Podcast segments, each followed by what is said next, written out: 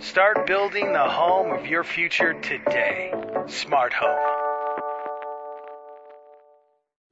Great to see you today. Would you um, turn in the Bibles that you have near you or maybe you brought? Turn to the book of Proverbs in the Old Testament, Proverbs chapter 5. Proverbs chapter 5. So there was a man who had some health issues and he went to his doctor. And the doctor gave him a series of tests to determine the problem and the extent of the issue. And after the tests were all completed, the doctor went back to the waiting room and husband and wife were there together. The doctor called the wife in to the consult room and said, you know, your husband is seriously ill. And uh, you're going to need to do some things for him or he's going to die. So she looked at him and said, uh, like what things? Doctor said, well, you need to cook him three warm meals every single day. Second, you need to give him full body massages twice a week. And third, have regular, intimate physical relations with him on a regular basis. She looked very puzzled and surprised, walked out to the waiting room. The husband could read the body language and said, What's wrong? And what did the doctor say? And she turned to her husband and said, The doctor said, You're going to die.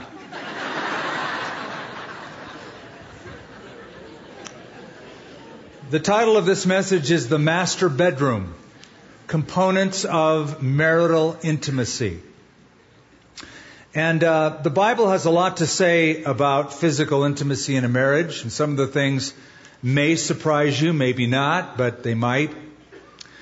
But you know, in any home, uh, a bedroom is an important consideration, and it's easy to understand why. We spend a third of our lives in the bedroom. We sleep a third of our lives. So bedrooms are important in any home. But the master bedroom, when a, when a realtor wants to stage a home in order to sell it to a client, most realtors will say there's three rooms that occupy one, two, and three in terms of most important. Number one, living room. Number two, master bedroom. Number three, kitchen. You gotta stage those because according to surveys, 84% of buyers are saying the master bedroom is very important to them. Proverbs chapter 5, the passage we've decided to look at today, is essentially a father giving advice to his son about life and in particular sexual temptation. The whole chapter occupies that theme. The first part of the chapter is what not to do. The second part of the chapter is what to do when he gets married. So verses 1 through 14 has the theme, the disastrous results of sexual promiscuity. He's going to talk about the dangers of immorality, those who ignored the warnings of it, those who have been destroyed because of it. But then, in verse 15, down to the rest of the chapter, it's the delightful results of marital intimacy. And um, we're going to discover intimacy is much more than sex, but certainly sex is a part of it. Now, unfortunately, some people have been raised in the church and they've been raised to sort of believe that sex is dirty. Um, we don't talk about it. Uh, we feel uneasy bringing it up. And so parents consequently will not really train their children in the fundamentals just think that they get it automatically. So kids may grow up with that kind of mentality and think, uh, it must be because it's, it's dirty. It is not dirty. Although it is like soil, let me explain. Dark soil, rich, nutrient laden soil is great in its proper context. Outside my front door, we have a little garden area, and the soil is rich and dark and deep, and it looks good there. That's where it belongs. It, it, it brings uh, fortitude and strength and vitality to the plants that it houses. But one day when I was working out there and I walked inside on my carpet, I brought some of that dark, rich, nutrient laden soil with me, and the evidence of that is the carpet. I soiled it. Now it doesn't look so good. Now it's out of context. So it deserves the proper context. Out of its context, not so pretty. Or if you prefer, think of it like fire. As long as fire is in a fireplace, let it burn. It's warming, it gives ambiance, atmosphere, it's delightful. But if you take the fire out of the fireplace and put it, say, on your couch, now it can burn your house down. When it comes to marriage, the smart home will have a master bedroom that is a sanctuary, a, place of refuge. Second Chronicles chapter 5, there's a verse that has nothing to do with what we're talking about. Hold, hang on with me. Second Chronicles 5 says the priests brought the Ark of the Covenant to its place in the inner sanctuary of the house. Now the context is they're bringing the Ark of the Covenant to the Holy of Holies in the temple, but the language I like. The inner sanctuary of the house. I like the analogy of a sanctuary as a master bedroom. I love that connection. It is to be a sanctuary, a place of protection and shelter. It's a sacred spot for a husband and a wife. Um, it's for us. The kids don't sleep there. Uh, my office is not there. It is the sanctuary for the husband and wife. There are firm boundaries that ought to protect that sanctuary because that's the place that the couple will reconnect. They will get refreshed. They will recalibrate their relationship.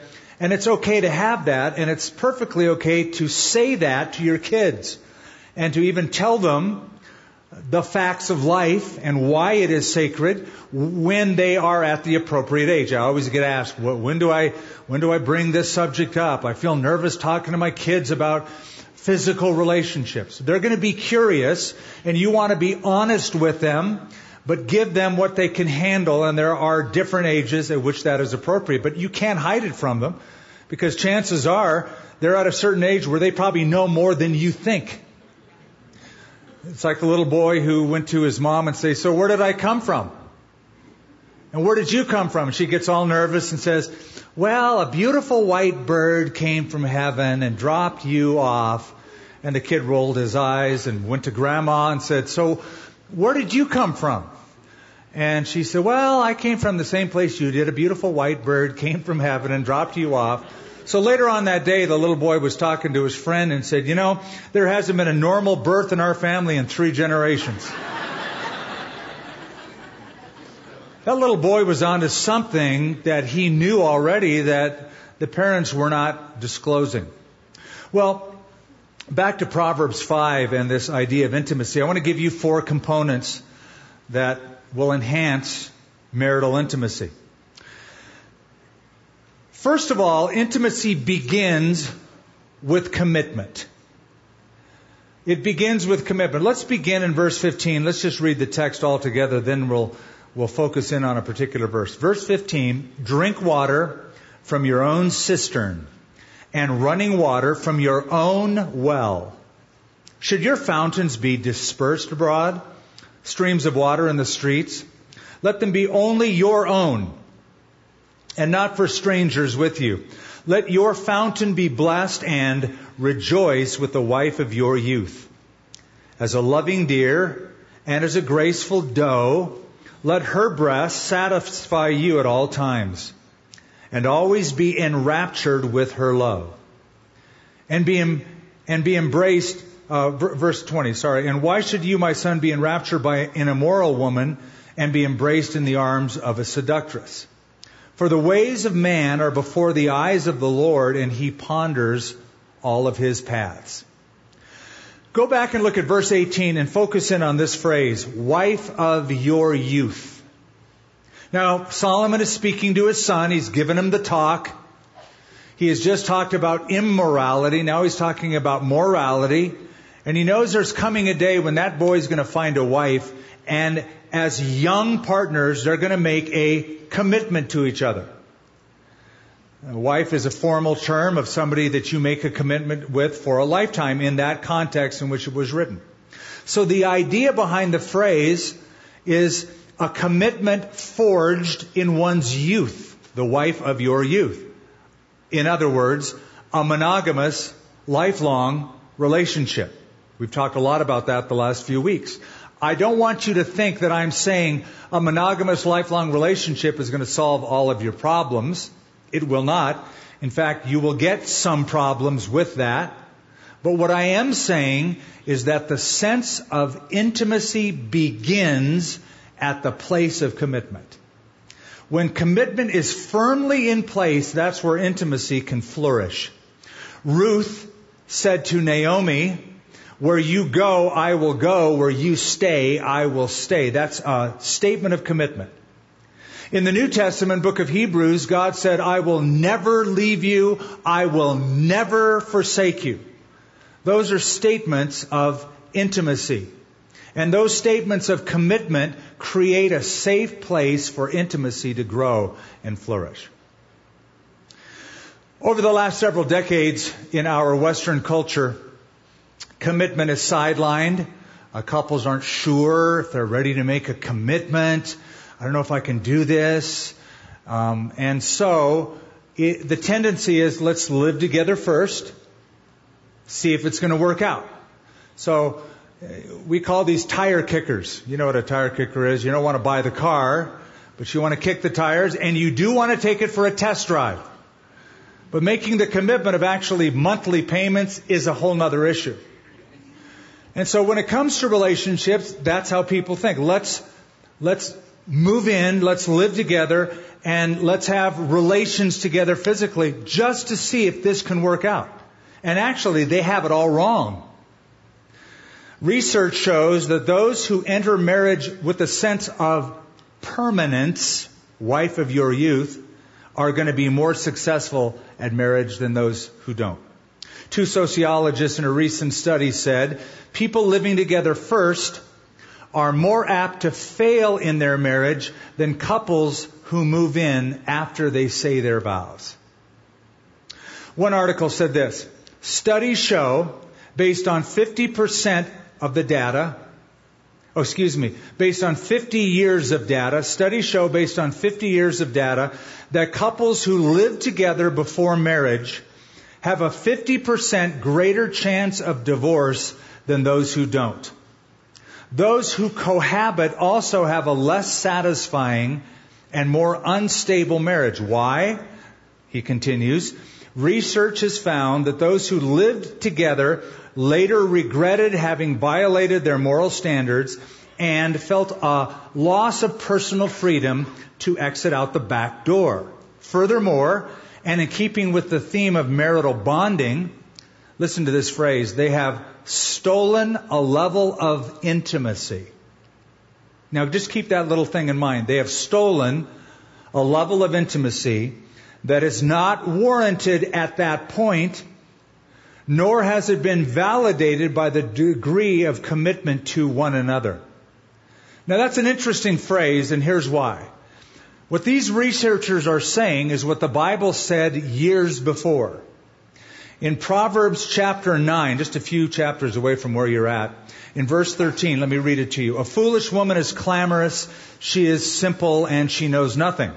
She sits in the door of her house on a seat by the highest places of the city to call to those who pass by, who go straight on their way. Now here's her pitch.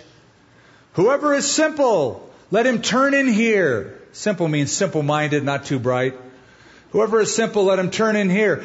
And as for him who lacks understanding, she says to him, stolen water is sweet, and bread eaten in secret is pleasant. But he, that foolish young man, does not know that the dead are there, and that her guests are in the depths of hell. All of this language together shows us the same truth that intimacy must begin with commitment. And it's the soil of commitment where intimacy can flourish. Second component, intimacy grows with enjoyment. It begins with commitment, but it grows with enjoyment. Go back to verse 18. Let your fountain be blessed and rejoice. That's the word I want to key in on for a moment. Rejoice with the wife of your youth. The word rejoice is a Hebrew word. The Hebrew word is samach. I just wanted to say that. Samach. Can you say that? Now apologize for the person you just spit on in front of you. That's how Hebrew sounds. Samach is a word that means to brighten up. That's what the root word means, to brighten up. And it means in this context to cheer up, to be glad, to be joyful. Ecclesiastes 9 9, same author, Solomon, said, Live joyfully with the wife whom you love all the days of your life. Now, I've met a lot of married couples over the years. I've counseled them. I've performed the ceremony. I've watched their lives. Some get really good, some don't. But not everybody lives joyfully. Well, they do on their honeymoon and the first few months, but as the months turn into years, turn into decades, turn into medical problems, living joyfully is quite another issue. I know many who live enduringly, who live insipidly, who live complainingly and grimacingly, but not joyfully. Now, the big idea in this verse is a couple that they're enjoying life because they're together. The enjoyment is that they are with each other. That's really the idea. Rejoice with the wife of your youth. They're enjoying each other's company. They like hanging out together. Now, typically, when a couple first meets, this is not a problem. They meet, they like who they meet, they hang out, they go on a few dates, they get a little more serious, and there's that period of time where wild horses cannot keep them apart from each other. They will drive. I, I, used to drive 45 minutes one direction across Orange County just to be with Lenya's every waking moment. But the trick is to maintain the friendship, to cultivate the companionship, to nurture the relationship, and to enjoy it. And most successful marriages are couples who continue to bond. They continue to leave, cleave, and weave, the study that we looked at last time. There are two things that cause unhappy marriages men and women. The challenge is how do we, over time, continue to bring enjoyment into our relationship so that we enjoy being with each other? Now I'm going to paint with the broom. I'm going to go make some wide statements, but I think generally this is true. And it's based on tendencies. Men tend to neglect their wives. Women tend to nag their husbands. I, I, think that's not an overstatement. Those are broad tendencies, but I think they're true. Men tend to neglect, women tend to nag. They tend to nag because they tend to neglect. And so it's sort of a vicious cycle, right? He neglects, she nags, she nags, so he neglects more, she nags more, and it's just always going, something going on. So, to get marriage enjoyable, it takes work. Anything worthwhile takes work. Men, if you want a good lawn, takes work. If you want a shiny car, takes work. You want a clean garage, I know I'm using all male analogies. These things take effort. They take work. You can't, with your marriage, say, oh, it'll just work out. That's like saying to your, your yard, it'll work out. Go look at it when it works out. You got a lot of weeds to pull. So, you don't have a good marriage because you say you have a good marriage. Oh, we're good. You don't have a good marriage because you want a good marriage. You don't even have a good marriage because you know how to get a good marriage. You have one because you work hard at it. And you're always investing and you're always discovering and figuring out ways to bring enjoyment. Now, what does this have to do with intimacy? Everything. Often sexual problems in a marriage aren't really the problems. Sexual problems typically in a marriage are symptomatic of other problems. Sort of like indicator lights on your dashboard. You know, if you get a light on your dashboard flashing, you don't say, there's something wrong with my dashboard. That light is broken. No, it's indicating there are systems that are failing inside the automobile. So James Peterson writes this conflicts, quarrels, bitter words will in time have an adverse effect on sexual harmony. One reason why it appears that sexual adjustment is difficult to achieve is that failure in any one or several of the other major areas of marital life is reflected in physical relationships. Generally, a couple which has achieved a satisfactory cooperative framework in which to face all of their problems will find a minimum of difficulty in coming together sexually. Some of us listening are going, what do you say? Let me retranslate that. If you want to have a good sex life in your marriage, try a little tenderness the other 23 and a half hours of the day. Okay, it doesn't just happen, it's intentional, it's cultivated. Okay? Um, here's an analogy, I'll just cut to the chase. Women are crockpots. Men are microwaves. We, we get that, right? We get that analogy. Does not take much to fire up a guy. He's revved up by a, a single vision of his wife in a certain way. Uh, does not require words, does not require uh, counseling and conversations and pats on the back, and tend, does not need that. Microwave, boom, ready to go. Woman cooks slower and does require understanding and tenderness, and everything connects. What you said that's, that morning is important now at 10 o'clock at night or 9 o'clock at night. What you said last week or did last week, it's all connected. So, physical pleasure cannot be rushed. It's part of a package. And intimacy has to be cultivated. So, intimacy begins with commitment, it grows with enjoyment. Third component, intimacy includes allurement. It includes allurement. And, and Solomon is very upfront with his young boy. In verse 19, he just sort of says it like it is, though poetically, as a loving deer and a graceful doe. He says to his son, this is dad talking, let her breast satisfy you at all times. It's hard to picture that, isn't it? Son, let her breast satisfy you at all times. And always be enraptured with her love. The reason I'm setting it up that way is I just want you to see this. Sex was not invented by Hollywood. It was not invented by Las Vegas. Sex was invented in the loving heart and mind of a loving God. He, he designed us that way. It's his idea. C.S. Lewis writes, pleasure is God's invention, not the devil's. Trouble is, the devil's hijacked it as if he invented it, as if if, if you believe in Jesus and follow God, man, you're not gonna, you're to live a subpar sensory life. You got to get with it over here. All lies. When God created people, He made them male and female, and they were both naked and not what? They were not ashamed. Because there was nothing to be ashamed of.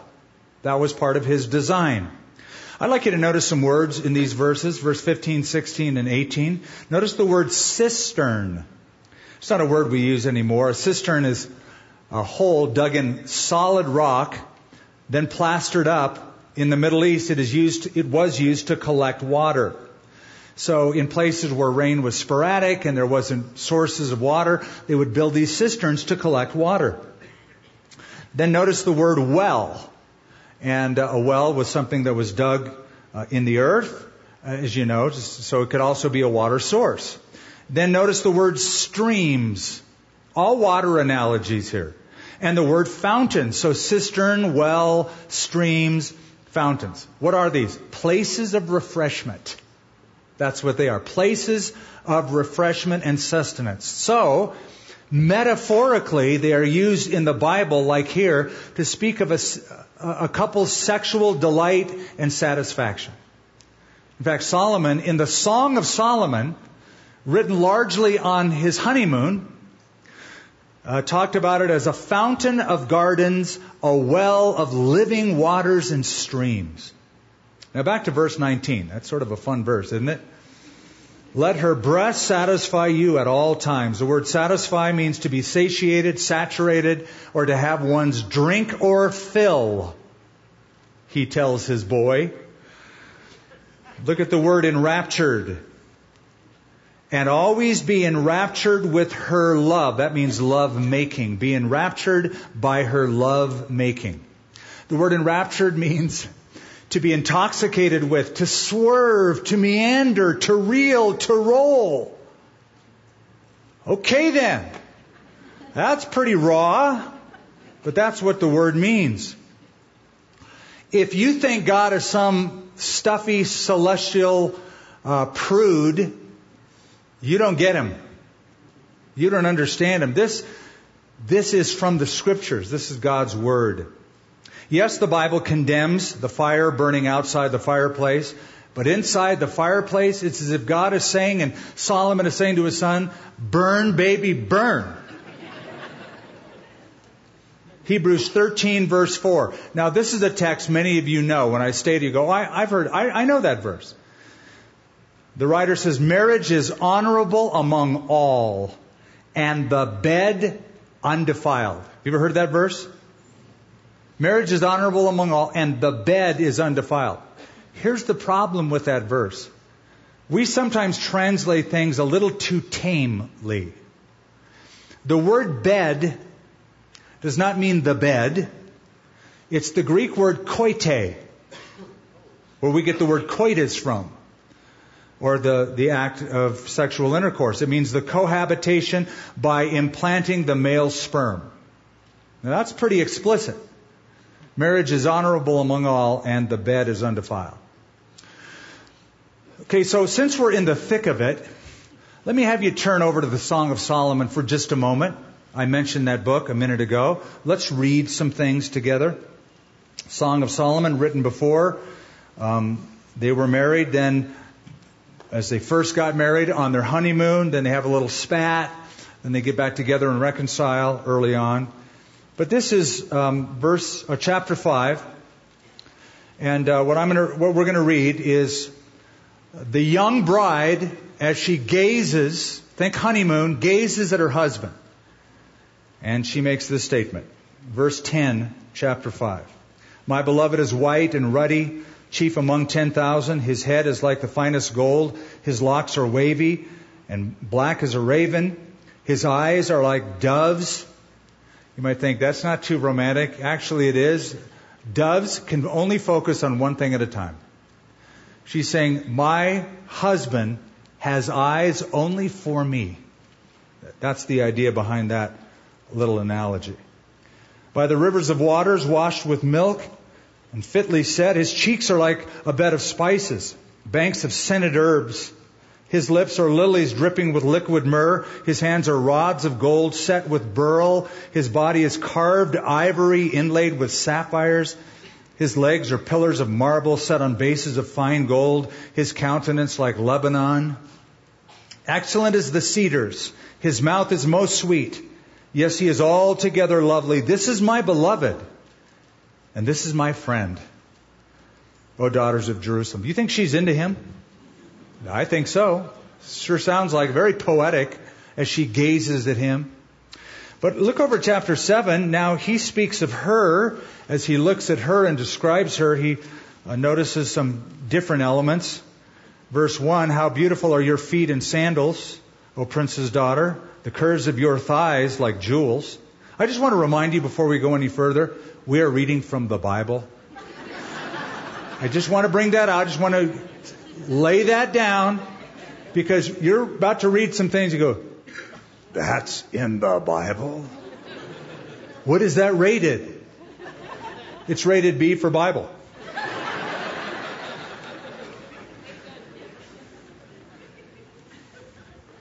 Verse 2 Your navel is a rounded goblet. It lacks no blended beverage. Your waist is a heap of wheat.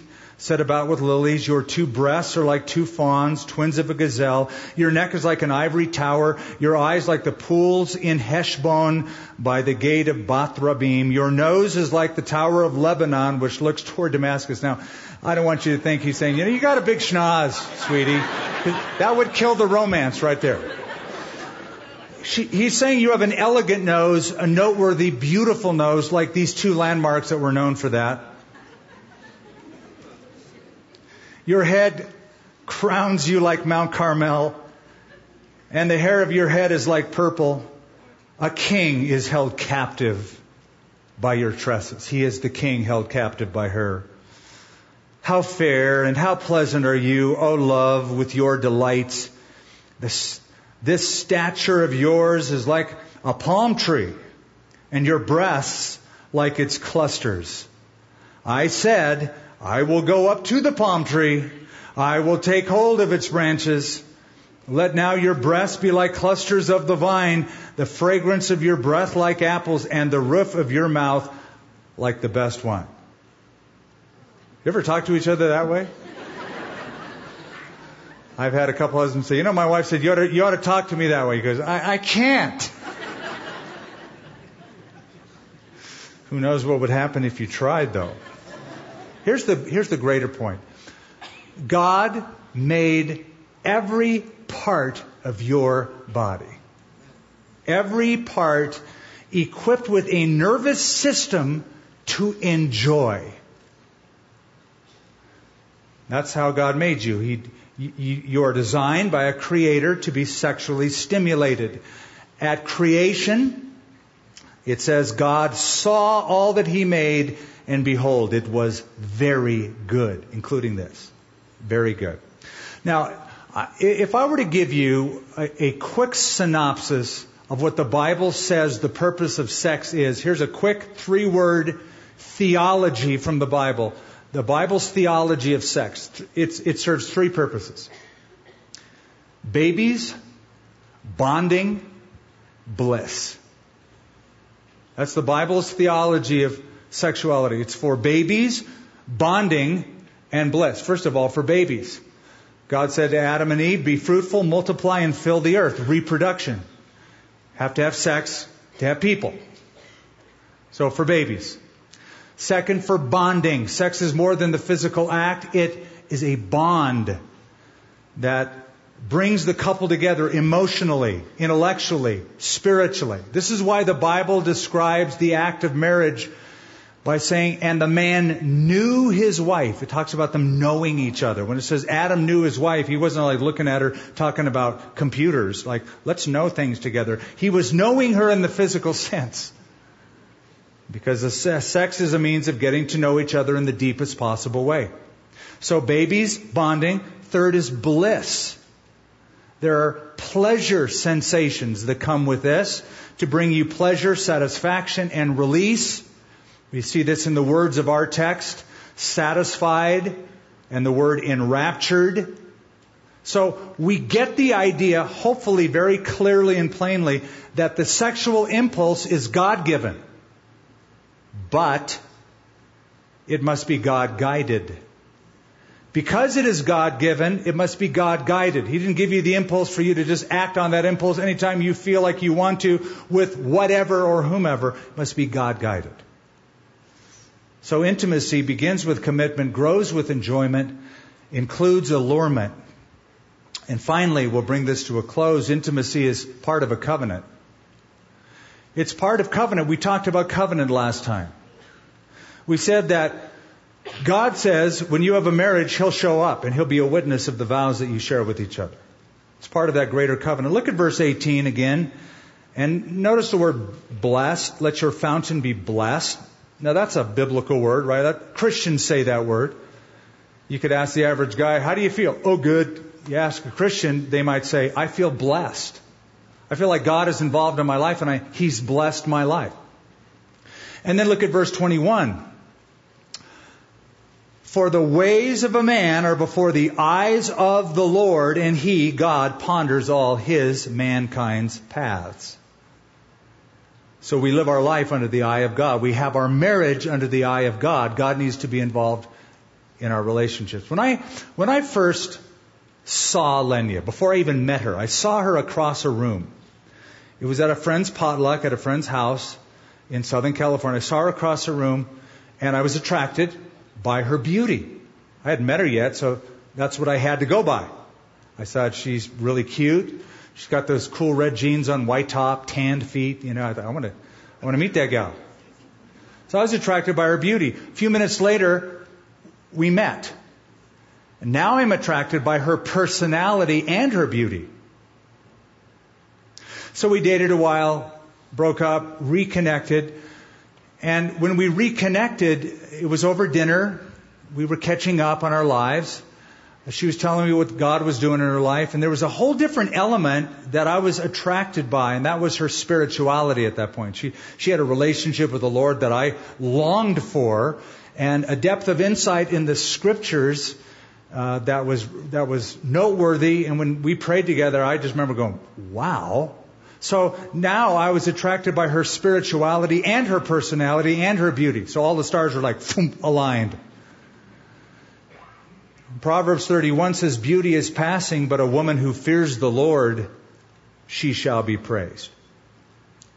So, this last component of intimacy, I just sort of want to sum it up by saying, bring God into your marriage and keep Him there. Keep Him there.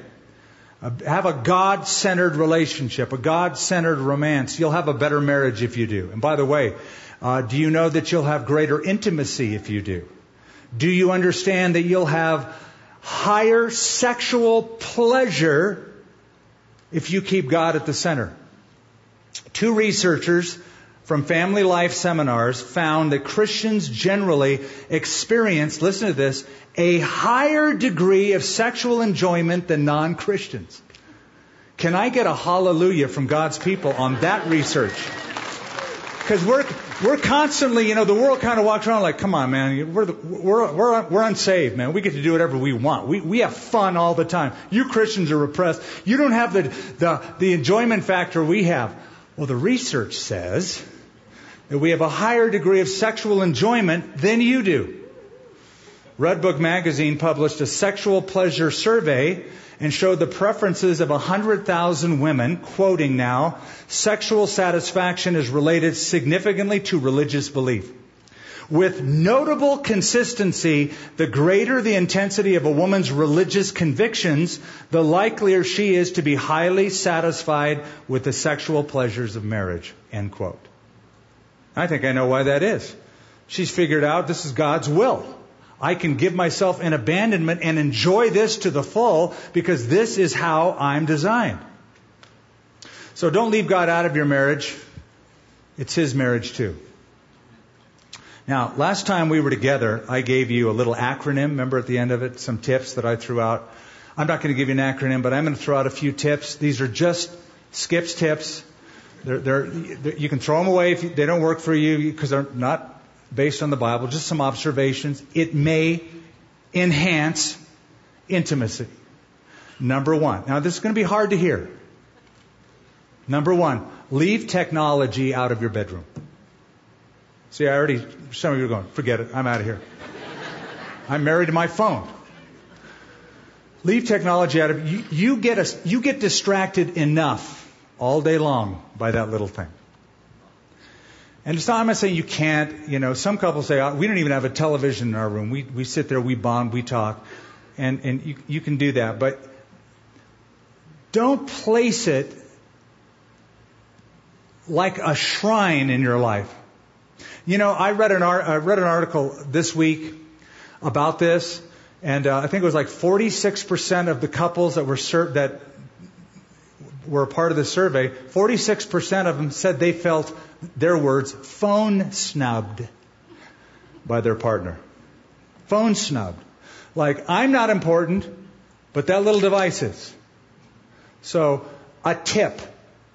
Leave technology out of your bedroom or give it a, a far less important place in your life than it is. Number two, go to bed at the same time. If you can. I understand schedules don't always permit this.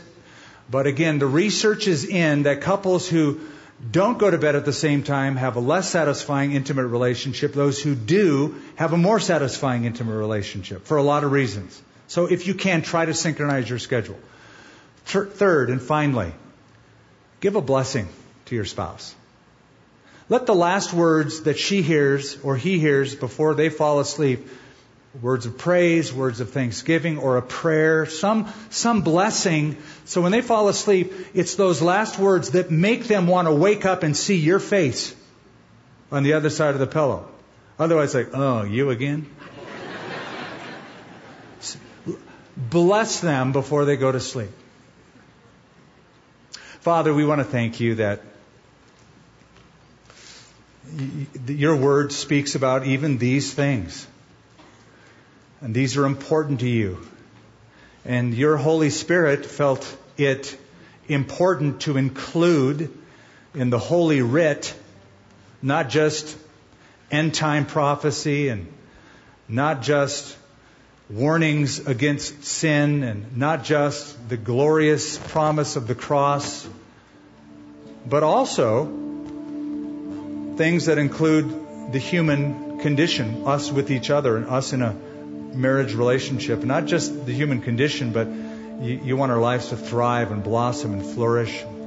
You want us to enjoy this aspect of the way you created us in the proper context that fire ought to burn. I pray that for the marriages here, um, the fire would burn brightly, responsibly, that they would enjoy one another, that you would bless the marriages. I understand that not everybody here is married, some are single, some are divorced. For some, it's just painful to go through week after week of a marriage a service.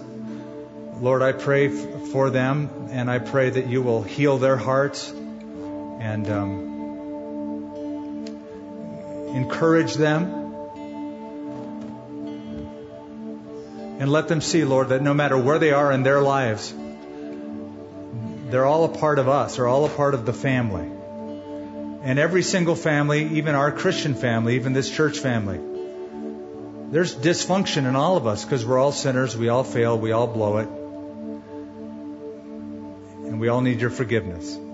I pray that nobody would feel subpar but all loved and all on the journey to eventually be with you one day forever. Until then, Lord, give us courage and strength to build one another up. In Jesus' name, amen. Hope you enjoyed this message from Skip Heitzig of Calvary Church. How will you put the truths that you learned into action in your life? Let us know. Email us at mystory at calvarynm.church. And just a reminder, you can support this ministry with a financial gift at calvarynm.church slash give. Thank you for joining us for this teaching from Calvary Church.